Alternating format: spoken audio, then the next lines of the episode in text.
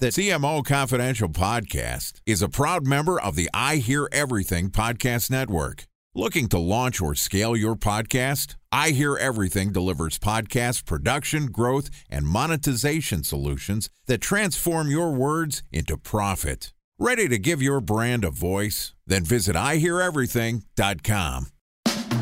Welcome to CMO Confidential, the podcast that takes you inside the drama, decisions, and choices that go with being the head of marketing. Hosted by five time CMO Mike Linton. Welcome, marketers, advertisers, and those who love them to Chief Marketing Officer Confidential.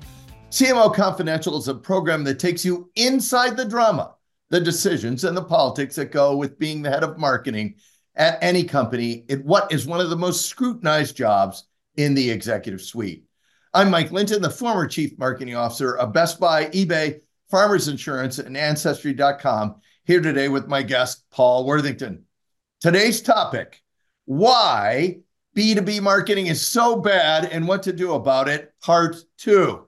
This is a continuation of what our what your consultant wants to tell you but won't series. Now, Paul has been in the agency and consulting business most of his career, including 11 years at Wolff Olins, where he served as the head of strategy. He is currently the president of Invencion, an innovation consulting company, and recently wrote an article called Weaponizing the Wanamaker Paradox about how the digital revolution has reduced marketing to a little numbers game. Welcome, Paul. Hey, Mike, thanks for having me on. It's uh, it's really nice to be here. Glad to have you. Now, now, now let's let's give us an overview. We'll start with B2B as seen through the lens of the consultant or the agency.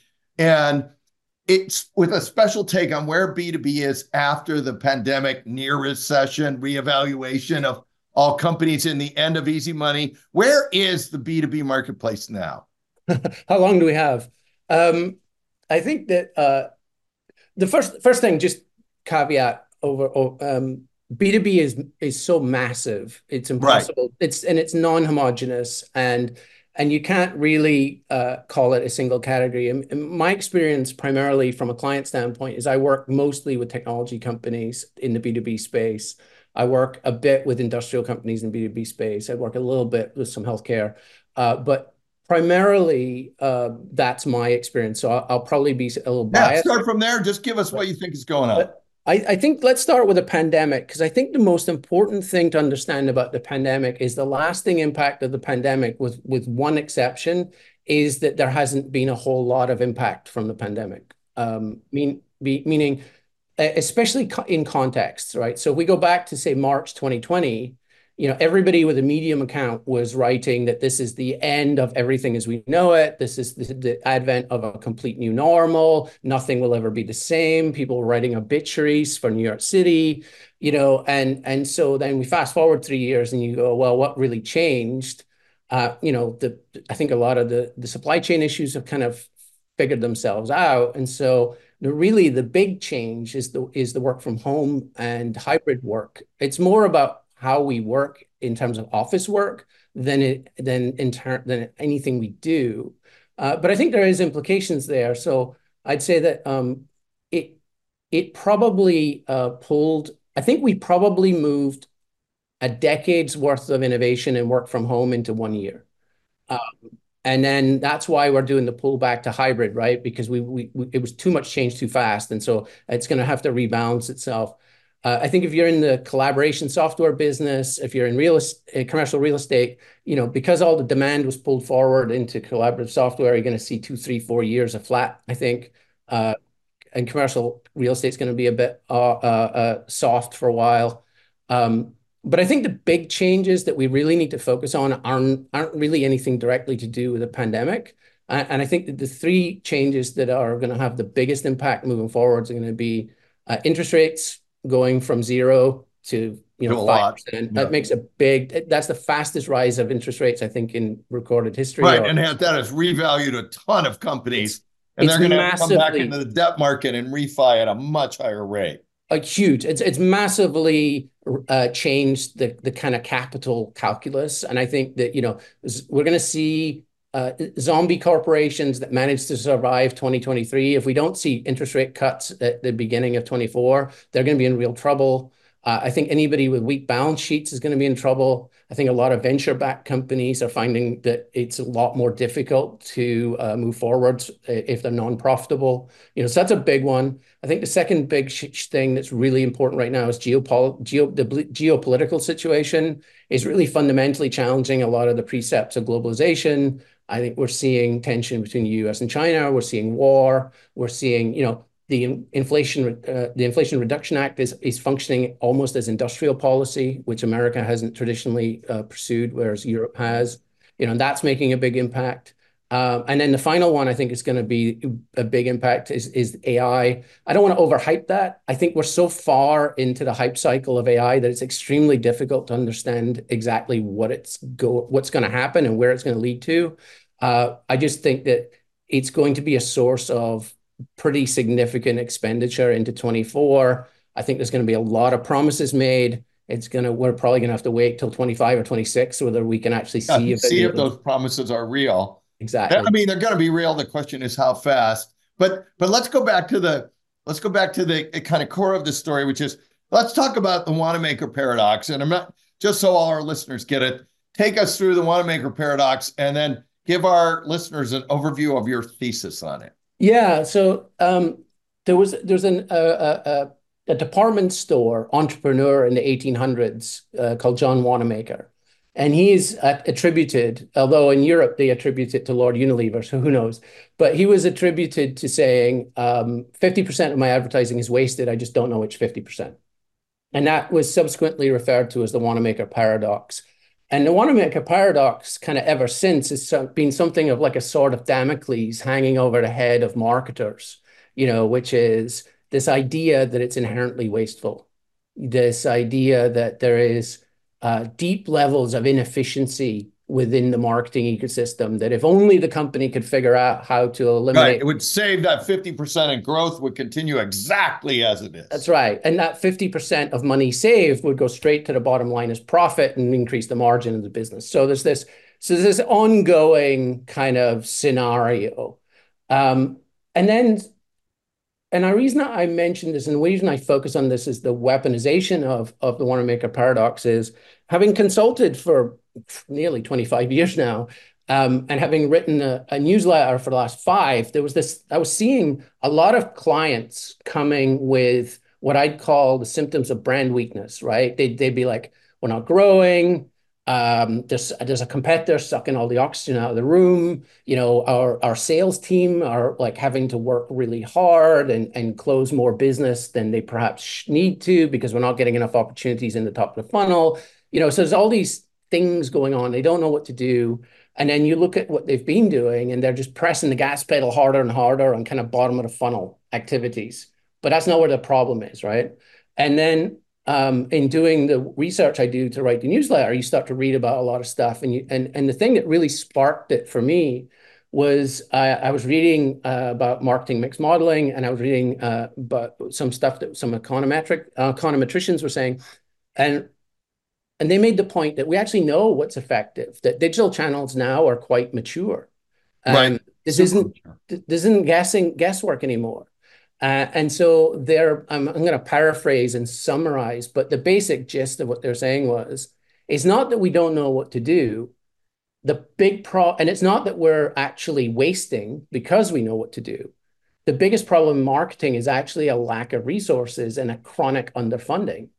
And as a result, we're artificially constraining the growth of corporations because because we're not investing into the opportunity. But you're saying you're saying the focus on the bottom of the funnel has overwhelmed the rest of the funnel and one of the core tenets of marketing which which i think a lot of people say but the the real question is how do you one how do you actually prove it? Because every company is kind of like a snowflake. And and then we're going to get back to this thesis of the big number versus the little number focus. Yeah. Because, because what you're basically saying if i have it right is people have lost track of the top of the funnel and they've optimized the bottom and they forget that they haven't done jack with the top of the funnel. Is it's, that right? I, I think it's a little bit more um, now, if we're not careful, what I'm about to say could sound conspiratorial, so I don't want it to come across that way. Um, but the podcast conspiracy, I love it. But what I what I'm what I'm about to say is, we've seen a radical and exponential increase in technology being sold to marketers. So in 2011, there were roughly 100 marketing solutions available to marketers. In 2023, there was over 11,000. Really? Yeah. Wow. We have seen an exponential growth. And if we look at the budgets that are being put to this, I think average CMO uh, marketing budgets roughly break down in quarters, right? So it's about a quarter of it is headcount, about a quarter of it is media, about a quarter is your creative agencies, and a quarter is technology, roughly. And and and it moves around a bit, but and then within the media, like about 60% of that is now digital, right? So if you lump that over into technology, we could pretty safely say that about a third, somewhere between a third and a half almost, are already sitting in the digital space. Is now going into some kind of technology digital space. And what the digital companies figured out very quickly was that in order to maximize their own returns and their own shareholder value, the fastest way to do that was to weaponize waste and inefficiency. And so what they did is they went out there and said, your marketing is wasteful and it's inefficient, and we've got all these new ways to do it. Very complex ways to do it, very opaque ways to do it, Uh, but they're all new and we can and we can give you very precise measurement. So in 2011 was the first time I had a client who came, he just had a meeting with Facebook and he came back and he was waxing lyrical about the opportunity for him to create the perfect ad, which would be one-to-one personalized exactly to the individual and exactly the moment he needed it, exactly as he wants it. And this and this was this was the promise, right? That this perfectly efficient approach. That, has been the promise of so many, and every tech company having done it. We did, actually did a show on the Martech stack, but um, the the real issue is it assumes that everybody's ready to buy when they get the ad, and that they know the brand, and, and they don't. So a lot of times they don't. But the the also the addition of private equity, which is like, oh my god, efficiency is going to drive so much uh, multiple of our stock price, get more and more efficient. And and in this Wanamaker paradox, you've said everyone has moved from this big number to the little number. I think yeah. you're onto that now. Tell us a little more because I, I love the we're we're up to over eleven thousand uh, companies now from one thousand. Um, yeah, look, I mean, I think that uh, I'd say metrics and measurement has become an in crazy doom loop for so many marketers, not just in B2B, but very much so in B2B.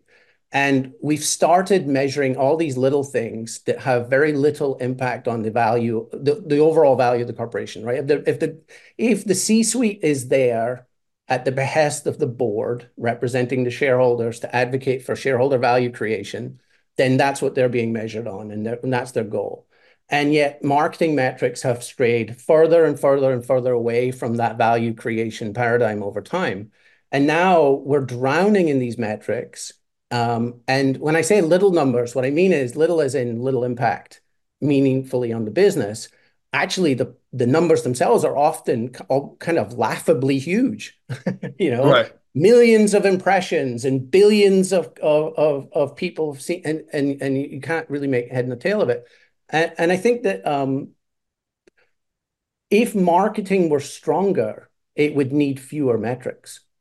And I agree with this. And, and I also think the in a lot of tech companies, you can correct me if I'm wrong, the focus on customer acquisition cost or CAC and the idea that you could just talk about CAC and make it more efficient misses the rest of the equation, which is you still have to have more customers coming in eventually. Yeah, uh, I mean, 100%. Uh, so talk, um, talk about that because right i think what you've said is this focus on roi is picking apart the function. It's moving it into an efficiency function instead of a growth function. Um, and boards and ceos are rewarding this and driving it and measuring it. So what what do you do about it? Um, well let me let me just a couple of things on roi i mean I think the big thing, I, I, I mean, I really love the, you know, the the quote, "What gets measured gets managed." Yeah. Well, Sadly, my, almost everybody I've ever worked with has used that quote. Yeah. yeah. What gets measured gets managed, right? Well, my experience is that what gets measured gets managed is nonsense. Uh, what's easy to get measured gets manipulated, and what's hard to measure gets ignored completely. Um, but what's most interesting, and I think this is what's really applicable to the marketing world we're in right now today, is the origins of that quote are actually completely the polar opposite of what everybody thinks when they use it.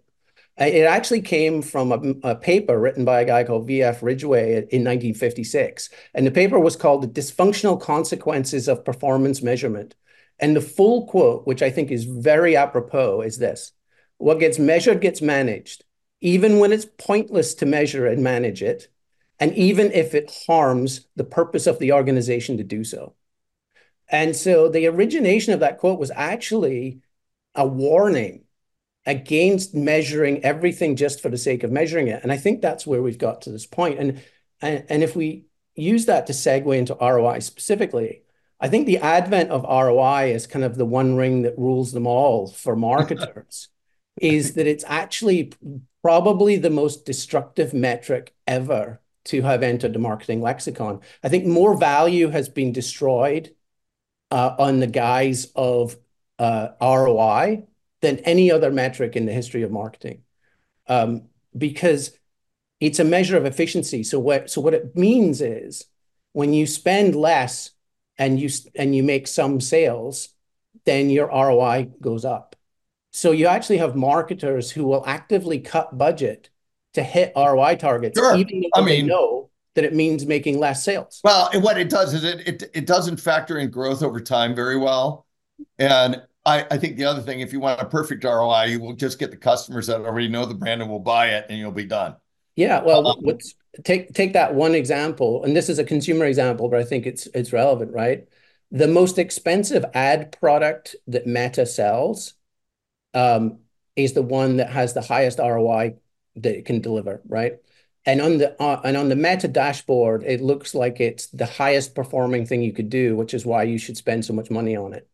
When you look at what the marketing mix modelers will tell you, is they will tell you that the reason the ROI is so high is because you're selling to people that were already going to buy from you. They're already going to buy you, right? And that's a, that's a perfect ROI. You don't have to spend yep. any money on them. So you you will you, in addition this argument in our talk uh, previous, you said this obsession is creating a competitive weakness for a lot of companies, and tell us what you mean by that, and then how you would attack these companies that have a competitive weakness if you were yeah.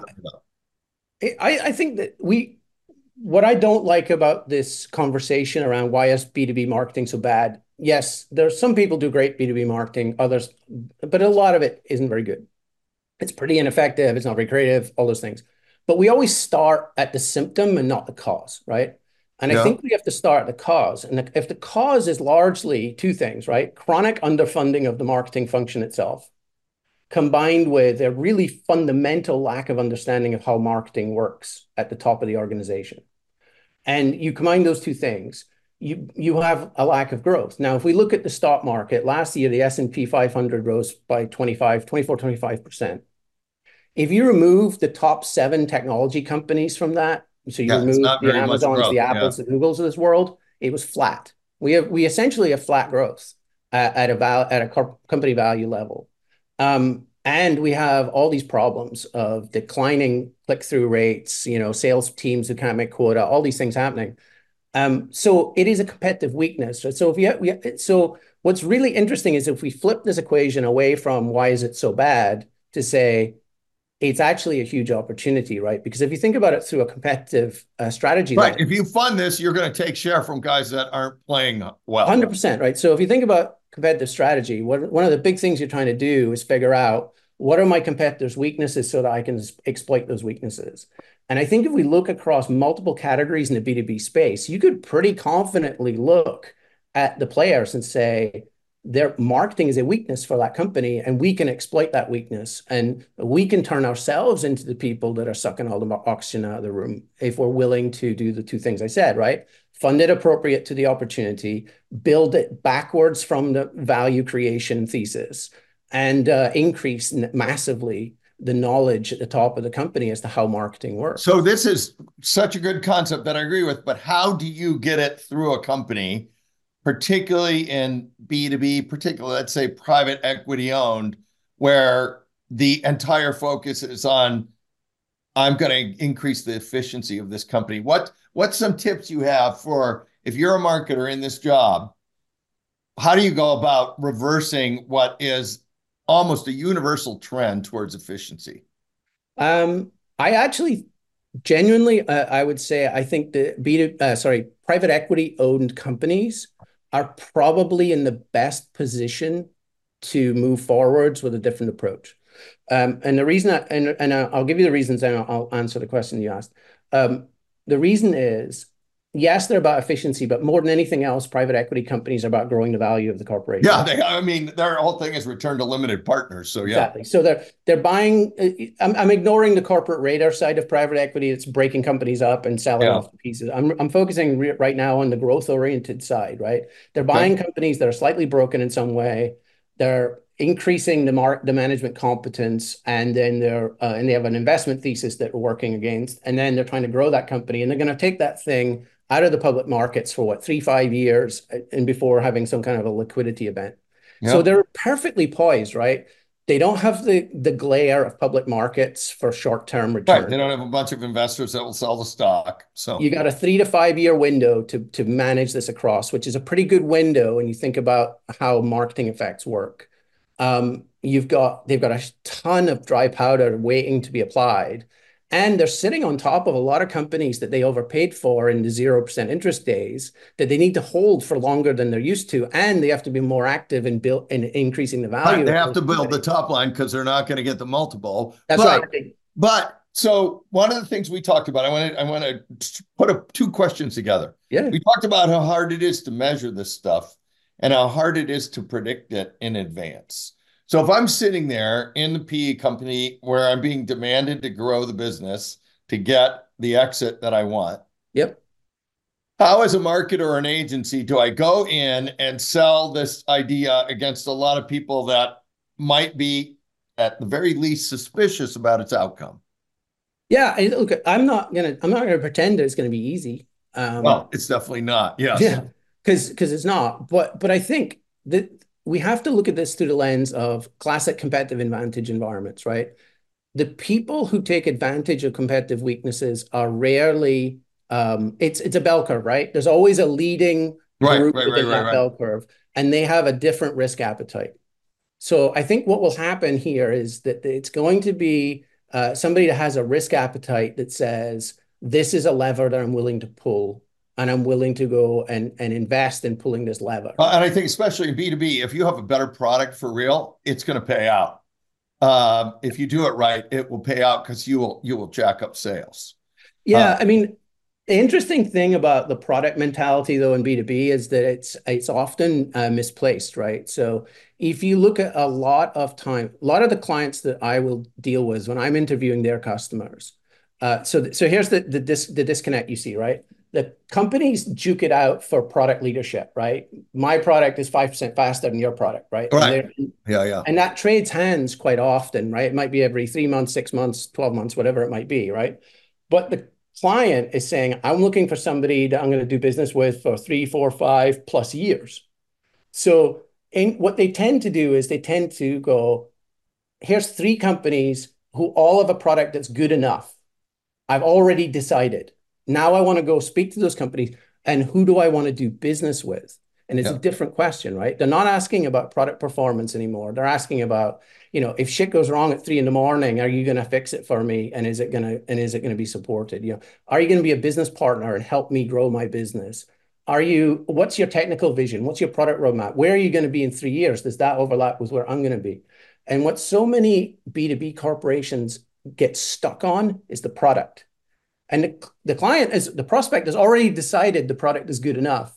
Yeah. and so they get really frustrated because the because the salesperson is going let me show you feature number 52 no I, I think this is and, and i saw this a lot in, in the consumer business when i was at at best buy which is yes when the pentium 1 came out it was great. The pentium 2 was great. You get to like the, the pentium 27 and people are like I, I, I don't even know what it does. I know yeah. i'm not using all this stuff. And I don't need 10 million pixels on my camera. 5 million are enough.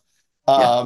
But you have this relentless drive of what got you there won't won't get you further. Yeah, and and and but to your point, I think that there, there's a I think there's a really important thing we need to understand about when we look at the the B2B environment. Um, the re- I talked about brand weakness. I actually think brands are more important in many t- cases in the B2B environment than they are in the B2C environment.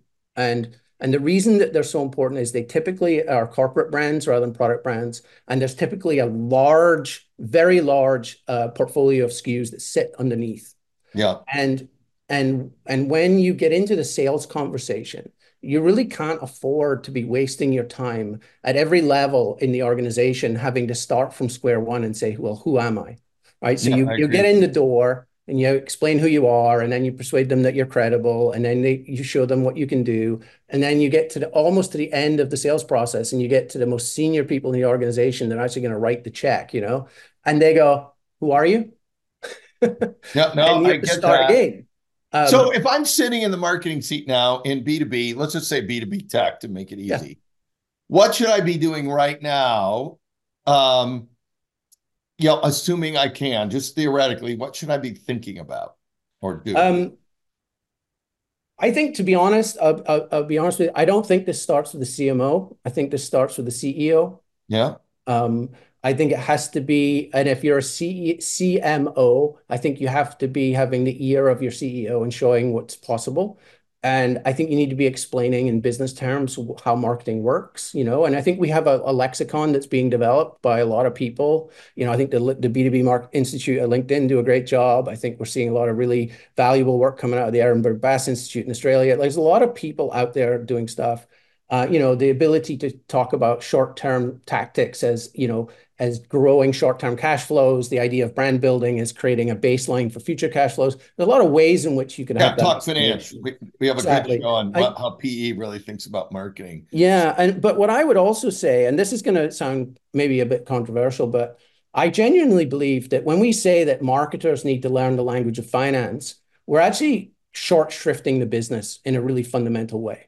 Because if marketers learn the language of finance, all they're ever going to be able to do is argue for the budget that they're being given, right? There's not a partnership there. What we have to do is flip that around and say marketing is a core driver of growth for the company. CFOs are tasked with understanding where the drivers and levers of growth for the company are. So it's actually incumbent upon the CFO to learn how marketing works. And I think if CFOs were to actually learn how marketing works, they would demand very different things of their CMOs. And I think that the CMO CFO partnership would be so much stronger. Um, you know, if you think about this, the problem that, you know, this ROI focused, efficiency focused, you know, little numbers, metrics that make no sense to the way the organization is trying to grow. You know, right now they look at that and go, well, it makes no sense. Um, but I think the only way to get there is that, you know, yes, as much as marketers need to become more business oriented, more numerate, I think CFOs need to really be much more proactive in learning and figuring out how marketing. Uh, we works. do have a couple shows on this for growth, so I agree with you on that. We're we're just about out of time, so I'll give you a you pick question. Funniest story you want to tell on the air or practical advice we haven't discussed yet. Pick, just pick one of those two, and then then we'll wrap the show. I'm going to connect the dots a little bit. So about 11 or 12 years ago, I was working in Japan. Uh, I had a client that was an international bank, and they were competing with local banks in a in a market. It's pretty tough for international players to operate in domestic Japanese banking, and um, they create a Me Too product, exactly mirroring uh, what domestic competitors were doing, and they launched it, and they got zero sales. And when I spoke to them about this and they were telling me what was going on, they talked about saying we have 5% market share. So our our natural share is 5%. And I and I was and I had to be it really took me back because I was saying there's no such thing as a natural share of market. You have to earn every percent of share, right? And I think this is something we see all the time in the B2B world where people copy the same product, essentially copy the same service, copy the marketing playbooks. Like it's so much the same. And I think the big piece of practical advice I could give is, especially if you're resource constrained, it is unbelievably important to stand out, to be distinctive, to not be anything like anybody else. And I think it's really important that we acknowledge that when you think about brand effects, most of the effects, the positive brand effects you get come from scale. But the other piece of the axis is in what I call being special. And that can come in many forms, right? And the way you achieve scale is through having something that's really special to yeah, people. That, a better value, a better story, something better. And so I think that's the thing is anybody in the B2B environment right now needs to really recognize what is it that makes us special and how do I reinforce that over and over and over again uh, because it is super competitive.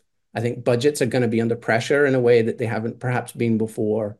I think there's a come to Jesus moment coming for SaaS uh, very soon. Uh, I think a lot of companies have spent a lot of money in SaaS without really having any sense about where and what how what they're spending it on. Um, so yeah, I think if that's coming, this it's so important to stand out. So focus on what makes you special. Focus on what makes you really different. So I think that's a great way to end the show. Thank you, Paul, for being on the show. And thanks everyone for listening to CMO Confidential. Look for more of our shows on Spotify, Apple, and YouTube, which include the top five reasons B2B marketers get fired. Uh, why is B2B marketing so bad and what to do about it? Part one. Um, an operations trained CEO dishes on what he really thinks about marketing and the case for simplicity in a complex world. Hey, all you marketers, stay safe out there. This is Mike Linton signing off for CMO Confidential.